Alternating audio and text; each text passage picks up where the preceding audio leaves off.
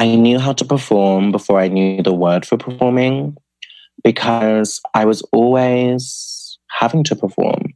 I think when you're told you're something you're not from the moment you're born, I quickly trying to catch up with all the rules that weren't coming natural to me.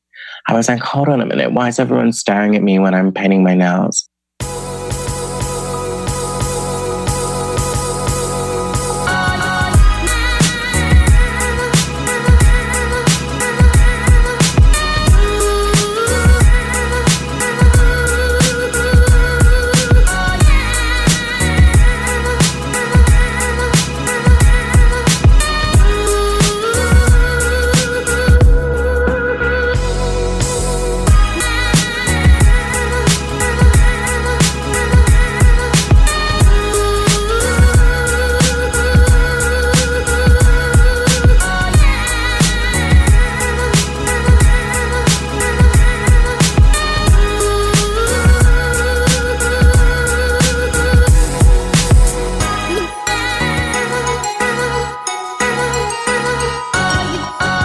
There's something going on. Hmm. There's yellow everywhere. Oh yeah, it's very weird.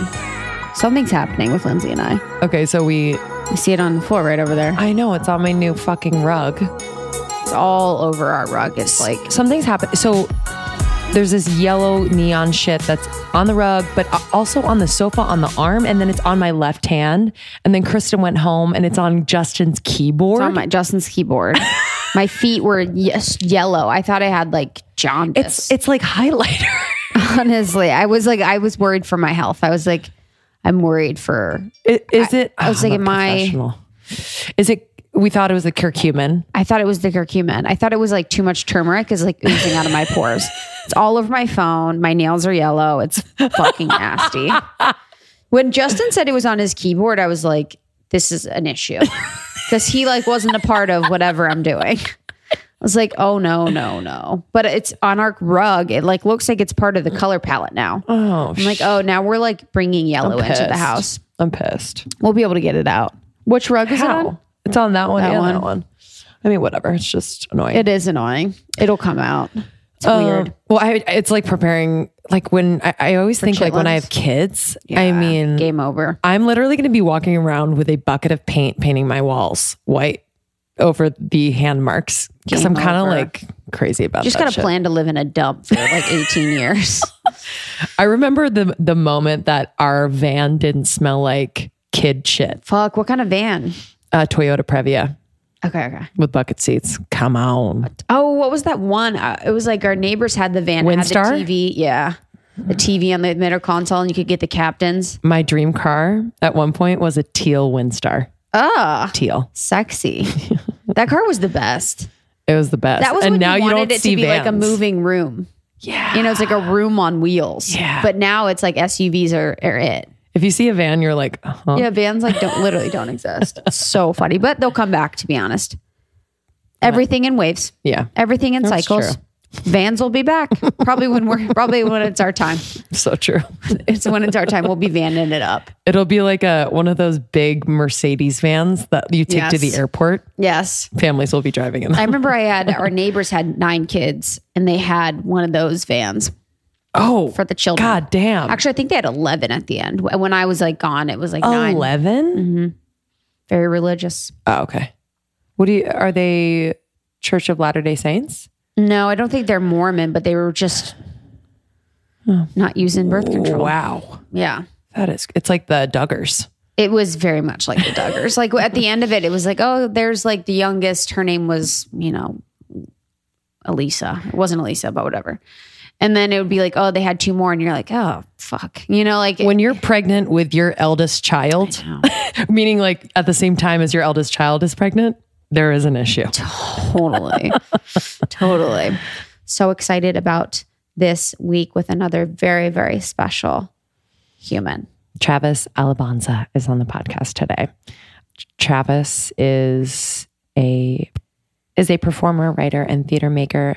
They are traveling all over the world, spreading poetry, style, political views, and their performances, you know, take risks and make impact. And we mm-hmm. couldn't be more excited to talk Yeah. to them today. Travis is such an important voice in this conversation around gender, this conversation around identity, this conversation on non binary people, and really the experience that Travis brings is so beautiful and so touching. And they are one of my favorite people to follow on Instagram. Mm-hmm. At Travis Alabanza, if you guys would like to as well. It's T R A V I S A L A B A N Z A. So good.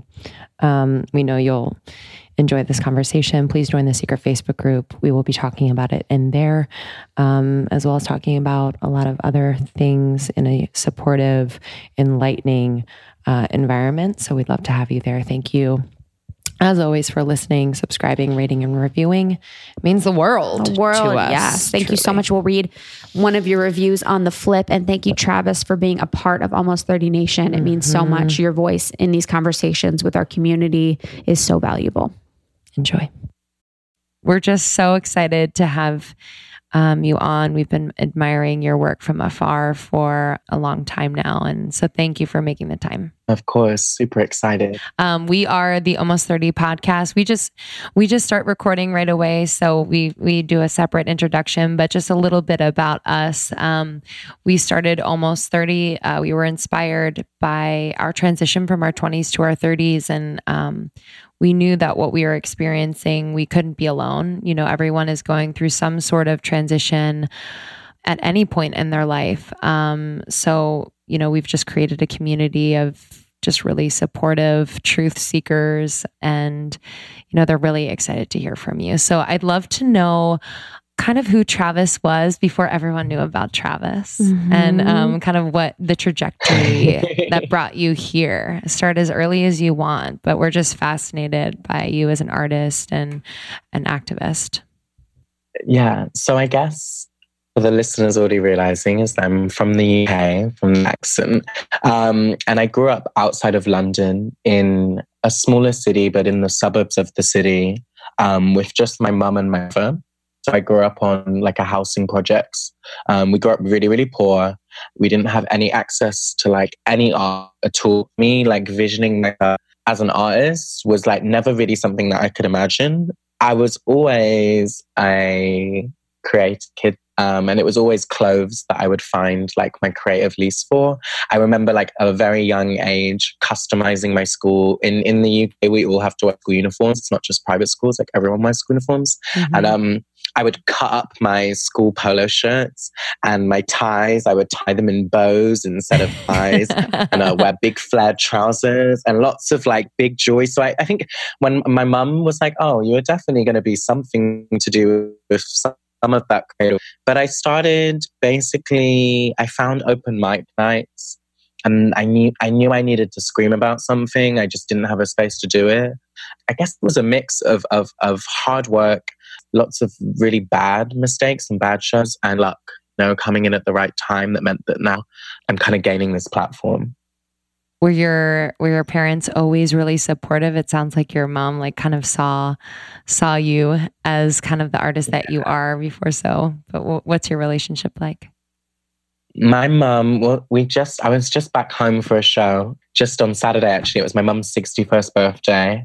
And we were reflecting on it a lot too, because I think that it built this narrative of my mum up until this, up until like recently, actually, that, you know, she'd always been super supportive, super loving, super caring. And I think it's kind of more complicated than that. Like, she definitely loved my creativity and definitely saw that. But I think when conversations come up about gender, there was a lot of confusion. Um, I feel like she only knew what she'd seen in the media, which so when I said to her that I didn't think I was a man, she assumed that I was going to wake up the next day and suddenly want to have loads of surgery and that I was a woman. And I was explaining to her, you know, maybe that might be the case in the future. I'm not sure, but actually, this is how I want to look at the moment. And these are the things. So it, she was always supportive of me and my course. She always said, you know, hey, whatever's going to make you happy. But I was, it would be a lie to say that there wasn't a back and forth. And that back and forth is still happening. You know, even when I went mm. back for my show this weekend that had just passed, there was still some confusions and some questions, you know. It adds complications where she can she sees her kid in the paper, you know, that, and sees all these mm. other people talking about her kid. I have to kind of catch up. I'm like, what have you read? You're like, it's good, right? How were the reviews? yeah, I'm like, yeah. She was like, um, so I saw you in this makeup, and I just want to double check. And I'm like, yeah, okay. I mean, the thing my mom is she's more concerned that I'm doing the makeup right rather than the fact that I'm wearing totally. the makeup. Love her. She's like, can I borrow that shade? Um, that's yeah, I- exactly. That's amazing. So you um growing up then, how did you it just sounds like I mean it's such a we you know we only talked for a few minutes about your story but were there ever times when you just felt like you just wanted to like give up and not completely be yourself because it was easier to conform. You know what I mean? Like what made you always come back to the path of being yourself? I remember that, you know, I was being myself and not conforming to in terms of gender and expecting from the get go. It was, and, and then I think when I turned 14, I can remember first experienced my first like kind of queer phobic bashing in public on the street. It was in my neighborhood, which was also confusing for me because I'd grown up there and I felt really Mhm. connected there. And I remember that it was that moment where the bubble kind of burst. And I, I turned around to my friend. I was like, you know, um, oh, I should have checked before about language I can use on the show. oh no, Oh, you're, you can. yeah, you're good. You're Yeah. good. Oh, okay. He's down. okay. They Love were you, like, um, you know, I was like, hey, I was like to my friend, I was like, hey, you like that person just called me a faggot.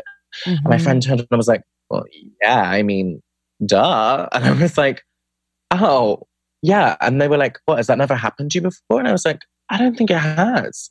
And I think then I was like, oh, okay, this might be something that's that's gonna happen a lot in my life.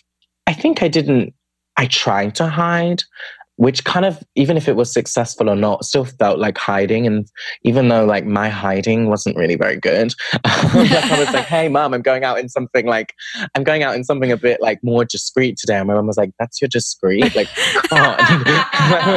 She's like, you're wearing assless chaps again. yeah, like this, you could hide another person under those flares. And I was like, oh, but um, I think I think there's so many times you want to give up. I think it really depends on the day. You know, I'm still harassed constantly, and I've just been better at dealing with it. But there's still days when I think for me, it's always about it's when I'm dating new people. That's when I I. I I find it hard is when I, you know, I'm saying this because I went on a date this week and I was, and we were harassed, or I was harassed on the date, and then by subsequent, they were also, you know, experiencing harassment for the first time.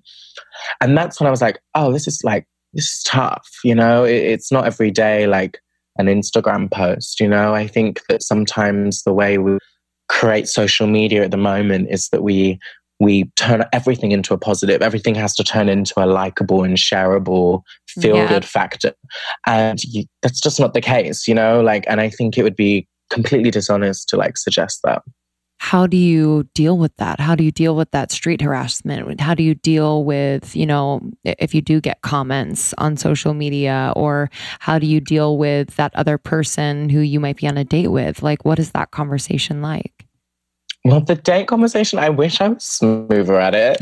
Um, it tends to be like really awkward. I know I get really, I get really embarrassed, you know, especially if Mm. like I'm with someone that's really cute and like doesn't maybe have many gender non-conforming friends. I'm like, oh damn, like this is awkward. And then they they're like super super worried that you're okay and like he was being really kind, but I was like, oh, this just like ruins the like hotness of like the flirtation of the date. But then I'm kind of like, well, you know, it's going to happen if if this person wants to like you, then they have to kind of get to know all those parts. But I feel like state isn't fun for that. But I, I, I live with three other trans people. And for me, that's really important. I live with three other gender non-conforming trans people. And that's a real way of like, uh, we deal with it with humor. You know, I think we come home and we check in how our days have been. And we maybe like make up a different scenario where I like took off my heel and threw it at the person and like screamed back and we make we make jokes or or sometimes dealing with it looks like um not talking about it, you know? I think sometimes it's also about being honest about like, actually, I don't know how to deal with it. And we shouldn't know how to deal with it, you know? And trans, gender non-conforming people that experience and we get used to it. But whether or not we should ever learn how to deal with it, because that was just, it should be normalized, you know? Absolutely. Do you feel like sometimes it's just like annoying because it's like they do the action and then there you are as like a thoughtful, conscious human being like, should I teach them? Should I approach it with love? Should I tell them something Yeah. that will shut them up? Should I? It's like you have so many conversations in your head with how you should deal with the situation. It's like kind of frustrating because it's like, I didn't want this, but here I am, like thinking a hundred ways what I should do. Yeah, real. And I feel like as trans people and gender non-conforming people particularly, we're constantly placed as the educator, even when we, we don't want to be. And it's like we have to be kind and compassionate in our, our response to it. And sometimes you just want to scream. And sometimes you want to be, actually, I want to fight back. Or sometimes you just want to ignore it. Uh, and I think that um, what I do now at the moment, it depends what mood I'm in. At the moment, I'm in a headphones kind of season. So it's just headphones in, carry on walking, smile and wave. You know, today I Mhm. was in a gorgeous little two piece skirt and blazer number, and I heard someone call me faggot, and I could have turned around, but I just stopped, waved, smiled, carried on walking. I was like, that's the kind of mode I'm giving it today because it's what you have time for, you know? I think when it's children, I'm very different. When it's children, it hits my weak spot. And especially if parents aren't using that as a teaching lesson for their children, then I really stop what I'm doing and I pause and I reach over and I say, I'm really sorry. I'm just going to talk to your child for a moment. I don't know if you were aware that they were staring, pointing, and laughing at me. I'm not going to tell them off. I just want to have a conversation. And for Mm. me, that's like much easier because I don't feel like I'm in immediate danger, like physically. And I also think that if you get children, then actually, like maybe they're not going to do that in their classroom or they'll bring back their lesson in the school, you know? So, children, I'm a lot different with. I have time for them and I have space for that learning lesson. But scary men and adults, when I'm walking down the street at the moment, no, no, headphones in. Yeah, I love that about the children because they are, if they're young enough, you know, their subconscious is being formed in those early years. So that's beautiful that, like, you would take the time to talk to them. So I'm so, there's so much to, to talk about, but how did you get into performing? Was that always, was your like artistic expression always part of you, not only through fashion, but like actually performing and, um, you know, bringing joy to people in that way. How did that, how was that born? I think for me, performing, I knew how to perform before I knew the word for performing because I was always having to perform. I think Mm. when you're told you're something you're not from the moment you're born, like quickly trying to catch up with all the rules that weren't coming natural to me. I was like, hold on a minute. Why is everyone staring at me when I'm painting my nails? Oh, why is everyone telling me off when I'm like being flamboyant in this way?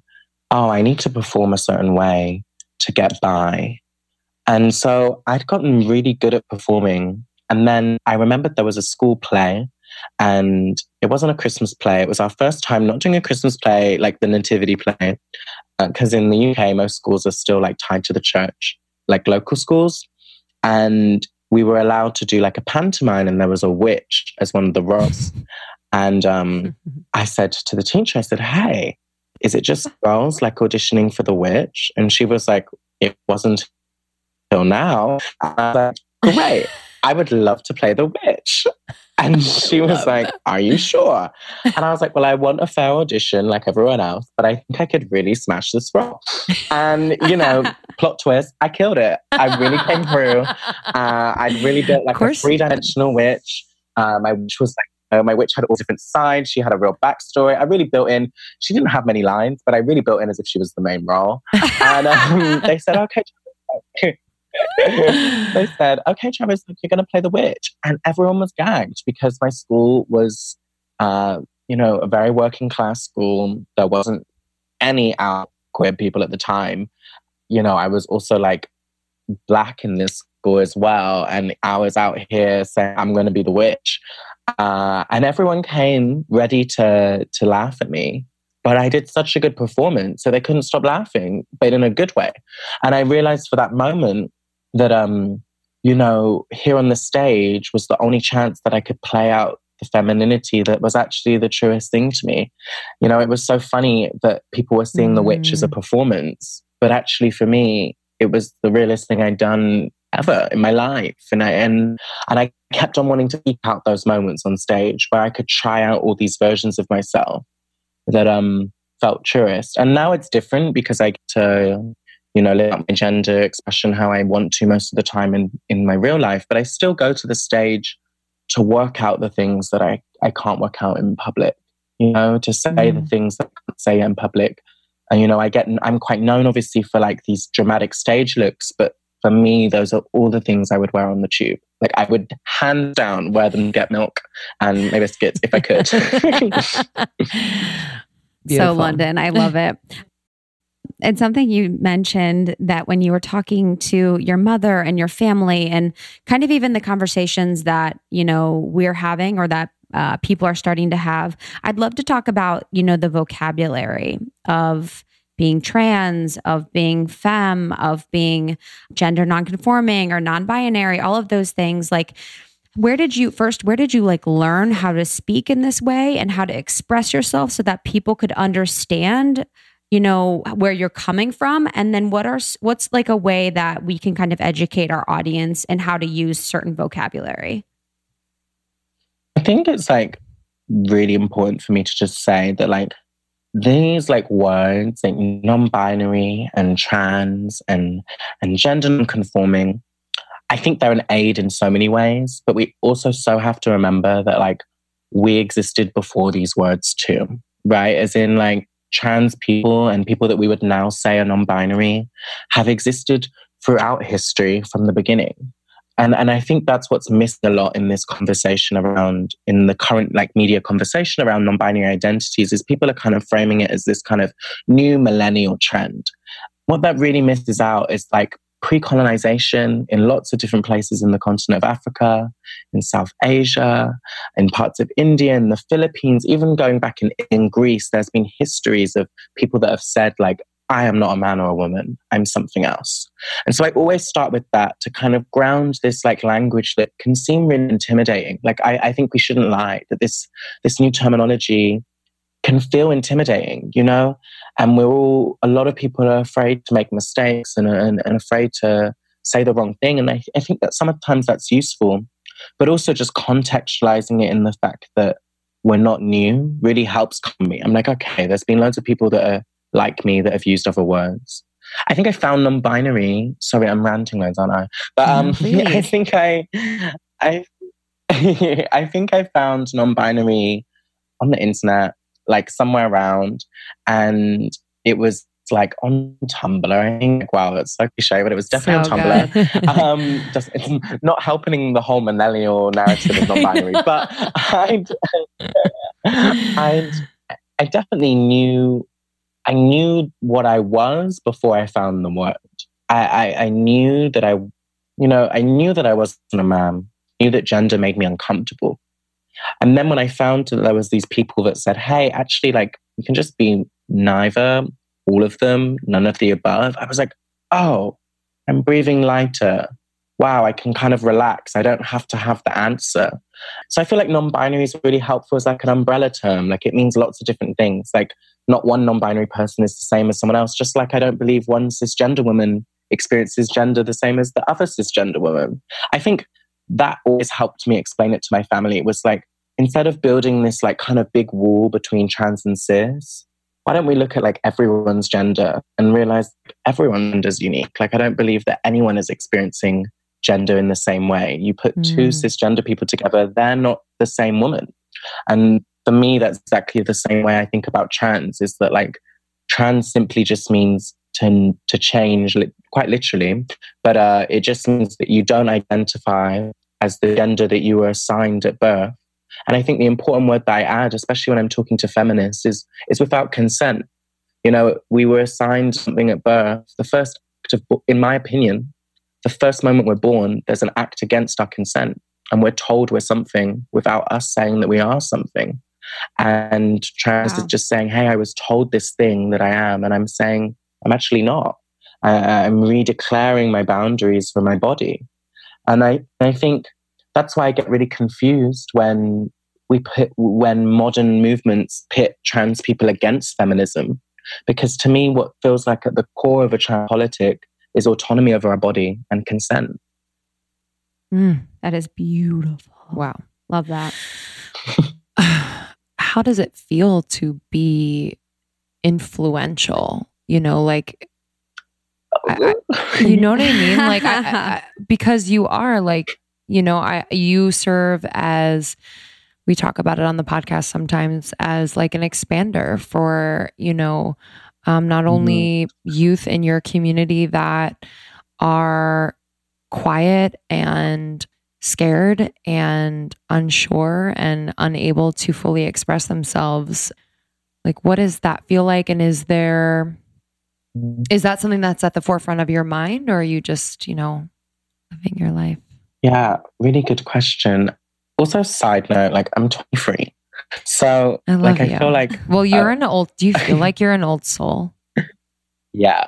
Yeah. Yeah. I feel, I mean, I, I, like I didn't, I didn't mean you looked yeah. older than 23, like when I first p- posed that question, but because you look young. I love that you said I'm 23. that makes me so happy. You're like, I'm 23. but I, but I, yeah, but I, at like, that young age, I can imagine it's like a, it's true though. It's Dude, a that's a lot. Yeah. Yeah. That's why, like, I have to open like whole, com- like any conversation about I've gotten a lot better at this. I think like before I used to hide my age and also hide the nerves. And now like maybe it's practice of doing this quite a lot and interviews a lot. That I, I, I look at interviews now as a chance to just both of us to like find out new stuff about myself. Yes. So now I'm just way yeah. more honest and I'm enjoying interviews way more and I'm having so much more fun doing them because I'm just like, let me just be honest. Like I'm 23, like, ah. no. but it means that like, um, yeah, I have a, I have a real I, I, I do get told I have an old soul a lot. I think like I had to grow up from quite a young age due to like having to work loads of jobs and support myself and all these things. I think, yeah, it's scary sometimes, but I also I try not to think about it. I try and just stay authentic to myself and do whatever I was going to do. You know, I've been speaking about this kind of things before I had 30,000 people listening or whatever, you know, I, and so if I just remind myself, like, what would I be saying if no one was here? Then, mm. then, then it would be this. That's how I test my authenticity. I think that's the only thing to worry about when this stuff happens is, are you still being authentic to what you want to say? I guess, you know, it's also me as my platform grows. It's just about always reminding myself of maybe some other people that couldn't be having this platform and, and shouting them out too. So this is a good side note. If we're into UK trans voices, Kuchenga is an amazing black trans mm. woman writer. She just wrote an incredible article on Vice about writing to trans prisoners. That's incredible. Charlie Craggs, Munroe Bergdorf, Shon Faye, These are all incredible UK trans voices. I think it's just reminding myself to do that. And as long as I'm still reminding myself that I'm not an individual, like I think that's the trap is that social media culture and influencer culture, quote unquote, all these things try and force us to like really think that we're like this individual thing. And it's reminding myself that I can never succeed as an individual, that the only way I can succeed is with a community. And to keep mm. that in the center of what I do relaxes me, you know? Mm, that's beautiful. Yes, we feel that with almost 32. It's like, it's not, re- not about us, you know, in the grand scope of it. And for you mentioned, you know, always coming back to your authenticity. Do you ever remember a time in your life where you were being where you were being inauthentic to yourself and you were like, "Oh, that wasn't me. That was some influence or something like that."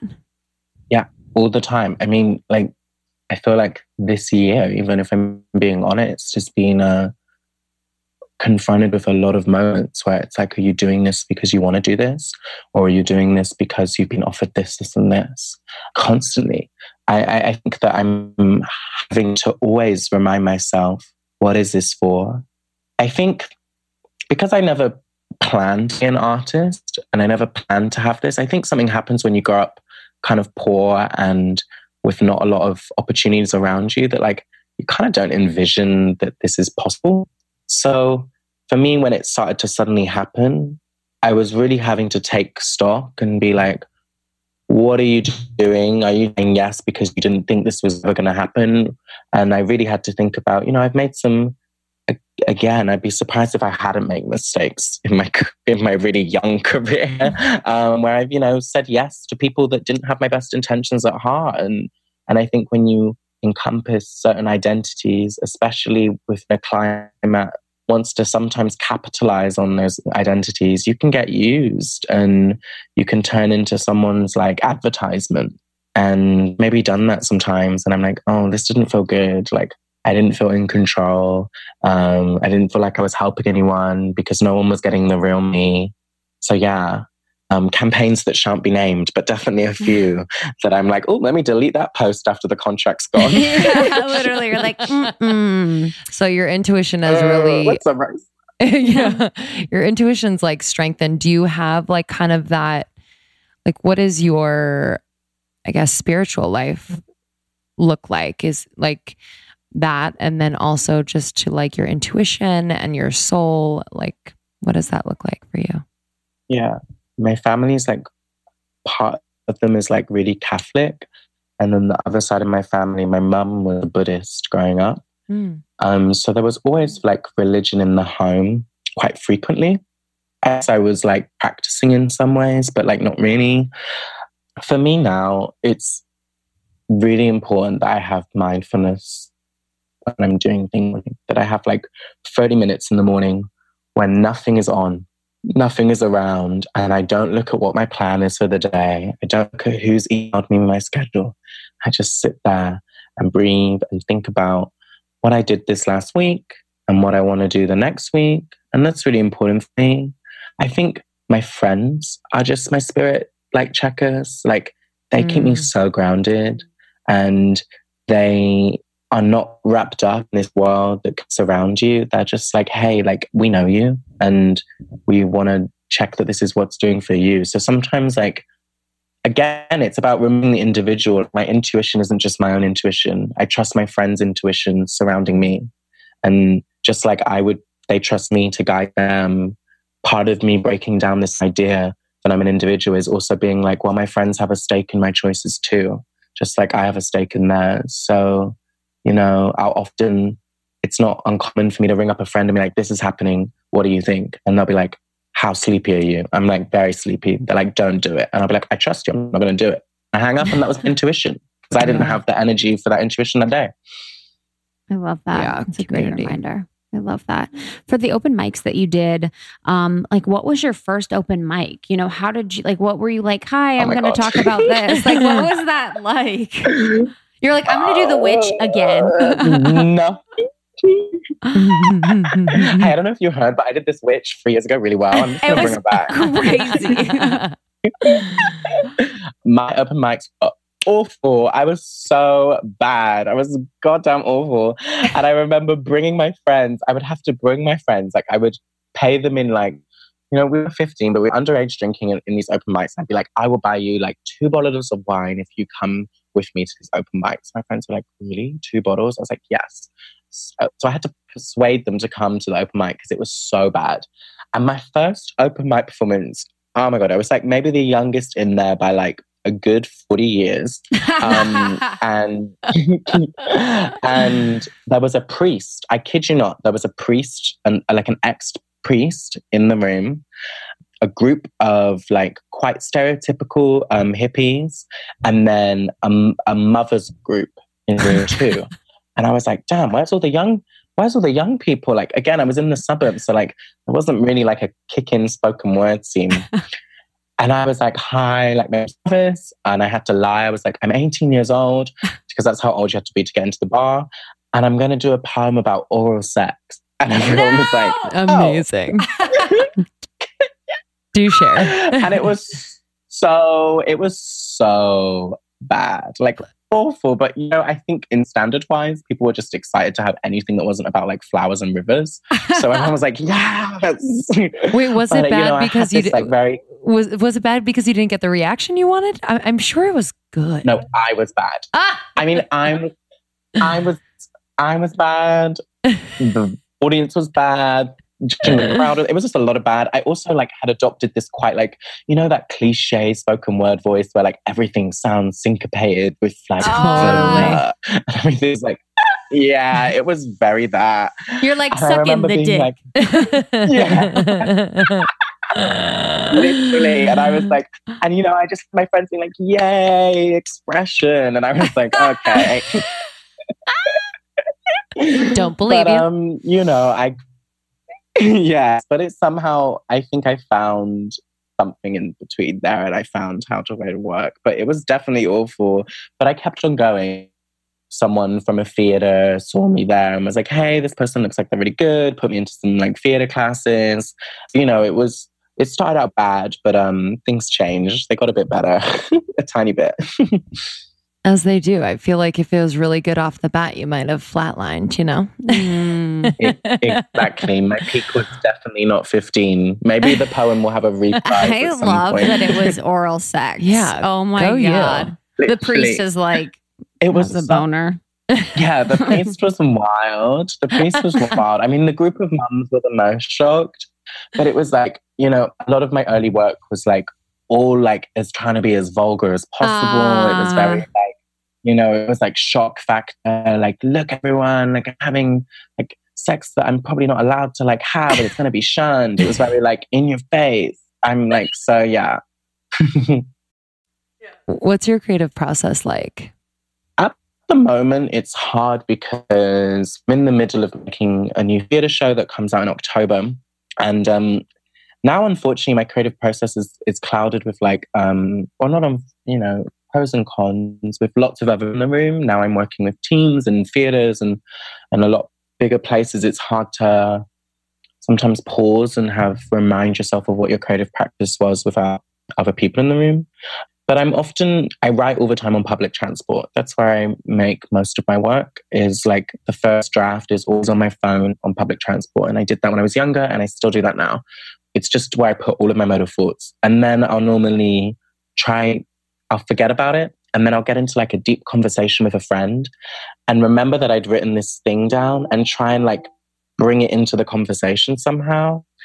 And then that's time like my first time performing it, like improvising it there Mm. and then I go back to it and like re-edit.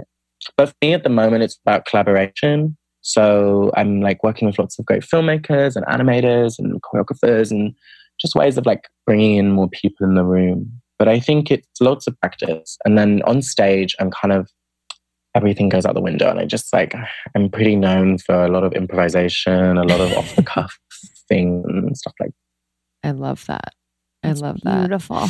Can you talk about before I step outside and tell our listeners Yeah. about it? Mhm. Yeah, It's my first poetry book, um, and I'd written it a year and a half, uh, just over a year now ago, and it's compiled completely on public transport on my old iPhone that's no longer with me. It was basically for me of trying to build a living artifact that could document that I survived outside, that could document that I had existed in public. Um, it happened after someone threw a burger at me in broad daylight someone threw a piece of food at me and called me a tranny. And for me, it was a real pausing moment of like, you know, we talked about it earlier in the interview of what happens when you can't deal with it. And it was one of those moments, this is a lot. So I've got two options. I'm going to either give up or like I need to do something. And I was like, okay, I'm going to make this book. And it was never meant to be released. I was just going to write it and send it to a friend. And then I sent it to the friend, and my friend was like, this needs to this needs to exist somewhere. So I was like, okay, but I'm, I'm not bothered about finding a publisher. I don't want to do any of that. I don't want to commercialize it. Let me just release a couple copies and see what happens. And then we released like some copies, and everyone was like, it went in like a second, and I was like, okay, I feel like people need this. And it kind of became like this this self publishing kind of baby of mine. Has um, I've been really lucky. It's taken me like around Europe, and a, we did a book tour in the states with it, just by myself in April, and it was it's beautiful. It's it's for me, you know, it's it's weird because I'm moving on to new work now, but it was so important at the time to just say that I existed. You know, I survived, and I felt like in the UK specifically, I know in the US there has actually been some literature about this before, but in the UK, I I was typing up. You know, before I'd made this book, I was like, I didn't want to make this book. Actually, I wanted to find a book that had already done this. I was remembering after the moment of being harassed, I was typing up on all these poetry archives, like, can I just find a book that's talking about this? And I couldn't. And so I feel like in the UK, it's been a real important archiving of there's so much discussion about trans bodies, trans surgeries, um, trans before and afters, all these things, but there wasn't like, what does it mean just to like walk outside? You know, things in these conversations about bathrooms and pronouns, whereas people are being having food thrown at them, you know? Mm. What has it been like to travel the world? And how are, you know, gender nonconformists um, accepted or not in different places? I feel like the sad blanket truth is that you experience violence everywhere. But it's definitely different in places. When I was in Copenhagen, everyone was definitely having an issue, but they were just too scared to say anything. They were just too polite. So they just like kind of stared and then like bowed their head and you just carry on walking. And I was like, okay, this is fine. Um, but then, you know, Texas was a whole different story, you know? Yeah. I mean, I thought, I mean, I'll never forget on the US tour, I did like 23 shows in 30 days and I Wow. was excited for Miami. It's like, oh my God, I'm going to Miami. I can't wait. This is amazing. And I get my plane ticket and I'm like, why does it say Ohio? And I found out I was going to Miami University oh. in Ohio. Oh, honey, that's where I went to college. That's where Krista That's where I went to No college. Yes. Oh my I did a- God. I did a key. Honey. If you want to talk Very- shit, you can talk shit. Hamilton, Ohio. Yeah. So I went and did a keynote at Miami, Miami University there. But I thought I was going to Florida. So I was so Oh, excited. shit. And it and I got, you know, I will never forget I got off and my driver picked me up and he just took a look at me and said, You're not from here, are you? I was like, No, I'm not. And I just carried on walking. I mean, it was the same when I was I was in Maine. I was doing a you know at Colby. Is it Colby in Maine? yes. and um, I was on a five seater like commuter plane, call it, but Oh. just be tiny and going up. Yeah, yeah, yeah. And the person next to me had a Trump sticker on, and I was in a latex two piece um, with a big fasten like fascinator, and I just looked around at them all and I said. I'm glad it's only an hour flight. And just oh my god. just, you know, that is there amazing. were so many moments where it was just surreal and i feel like so often um, i could talk so much about the violence but sometimes i want to sit in the surrealism like sometimes it's just Surrealism. surreal Yes. because actually like to incorporate this body means that you have such wild experiences none of them you're asking for but they just you know come to you miami ohio was definitely one of them Oh, honey, like what was that like? it meant a lot because i i This the is so tour funny. was very odd because it wasn't from a publishing house. You know, it was all done through me and my team. So, you know, some of the shows were huge and like big, uh, big venues looking after you, and some you would like have like two queer people that just like raise some money to bring you there, right? And both are great for different reasons, but you never knew which it was going to be until you landed. I remember turning up to Miami, Ohio, and being like, okay, the driver's like asked if where I'm meant to be. I'm like turning up. Everyone's looking at me. It's pouring down with rain. This is going to be interesting. And, you know, I did a talk to maybe like 30 queer people, which was like my smallest audience in the whole tour. And it was so special. They took me out for, um, what was the special food, the cuisine that they eat? It was really weird. I Um, love that you like want chili. to call it cuisine. It's a chili cheese dog. Oh. yes, yes, yes. I am yes. obsessed with They you like- that you called it a cuisine. it is a fucking chili cheese dog. That is the last meat that I ever ate. So I haven't eaten meat in 15 years. That was the last meat I ever ate. Oh I had a chili cheese dog and was like, I'm done with this. yes. I, I don't blame you. It was really Nasty. bad, but I, but I, but I, but I would promise myself that every stop I would try like what they suggested, and you know it was really cute. These like, I felt like it was the youngest audience my tour as well. Like even though they were all maybe same age as other college students, they felt really young, and there was just thirty of them. No one else was interested that I was there. You know, the other campuses had a few people that were, you know, a few followers that were really excited. Here was no one, and it was just really special. Like it was, you know, I went straight back to my hotel afterwards, but, but it was really, it was a really special gig. But when I left Ohio, I was very much, but the, oh my God, I left out the worst part. um, because I thought it was Florida, I booked an extra day to relax. And it was like my day off on the tour, but I was in Ohio for my. What'd you do? Girls, do you have a pool here? Oh my God. I just Stayed I in the stayed room. in my hotel There you go. and just ordered room service. Good choice, oh honey. my god, that is hilarious. You're like, I'm here to spread a message uh, from 7 to 9 p.m. Yes. oh my god, Yeah. that is so funny. Fuck, that, that's after my own heart. My, my, I got out. you said that you create like sometimes your inspiration comes from like a need. Like what is meaning a need in society to to experience this art and the message? What is like your next? You you kind of mentioned the next project, but what is? Can you give us a little insider info? At the moment, my need is still pulling to for people to understand gender nonconformity. And it feels like it's still like really, I just need it. You're right. It comes from this need. It's like, I believe that art is a form of activism. It's a form of way of creating an accessible way for people to understand you. And unfortunately, I think so much violence comes from people not understanding. And that's not to give them a, a, t- a free ticket off. So I'm still trying to make art for people to to to realize that we exist. And so what I guess I mean in that my new feeder piece is different is that before I step outside and my body of work for the last year has been so much focused on trauma and that being the way to communicate this message. And I guess from touring that so much, I'm now really looking at satire and and comedy and what it means to kind of not give the audience your trauma and instead flip it around on the audience. Uh, so my new show um, is called Burgerz, and it's Mm. actually kind of like a game show, and it's kind of about complicity and complicit being complicit. And because when the burger was thrown at me, it was in the middle of the day, and it was on a really busy main bridge in London, and no one did anything. And so this show is actually inviting the audience into this theater room and it's kind of setting them up for a game show and seeing when we decide as an audience to stop. And so I guess it's still talking about similar things. It's still asking the same questions in my work, but I'm trying to find new ways to communicate it. Um, because I think we're so used to seeing trans people just talk about all the horrible things that happen to us and actually become really easy because then we're like, wow, they're so inspiring. They're so brave. They're so strong.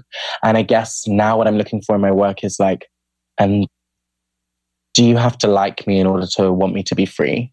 Do you have to think I'm kind to want me to be free? Like, should we also want the messy trans people, the boring trans people, the trans people that can't give you this inspirational speech to also be free, you know? Yeah, that is a Yeah. good one. We want to go to Burgerz. Yeah, we should. When is Yes, it? coming- well, when is it coming gonna- out? October. Yeah. So it's coming to the UK in October.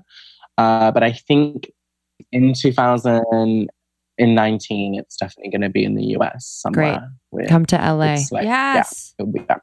We would love to see. Yes, I'm. I think. I think it's happening. I can't. It's so annoying having to be like, I don't know, no, but I'm like, I'm going to be in April. yeah, you will. Okay, great. So, how can people best connect with you? hmm Where can people see your work? Um, oh yeah, I forget this is going to be like all these people that like. I podcasts are so weird, aren't they? Because people I- like isn't listen it to them when they weird? go to bed, like in the car, and like they don't know you, so they like won't even know what I look like until they like. That's really interesting too. Um, well, you can always connect.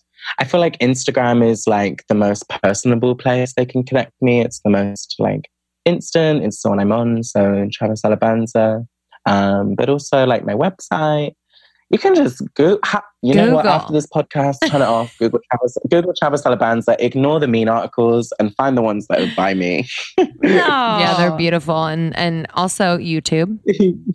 Yes, yes, yes. Um, yeah, I'm sure YouTube. I haven't looked on that in a while, but I'm sure that'll be all right too.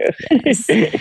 Well, thank you so much for making the time at eleven forty-five. I know, honey. You're a gem. So late. we truly are so I had grateful. so much fun. You're the best, and we can't wait to meet you. Yeah, we will so meet chill. you It's when we're so here in chill. LA. Aw. Yes. It's been the best. You're Thank the you best. so much. Thank you so much. Our community is so excited to connect with you. So get ready. Almost 30 nations coming for you. They love to Oh connect. God. so they will be. All right. We love you. All Thank you so Thank much. Thank you, sweet one. Have a good night. Thank you so much. You're so Good night. welcome. Bye. Such a good one. Thank you so much, Travis. Um, please join the secret Facebook group to talk more about this. We would love to uh, continue the conversation in another um, one of the podcasts where we explore um, gender is the one with Alok. So if you search Alok on iTunes, you can find our podcast with they there.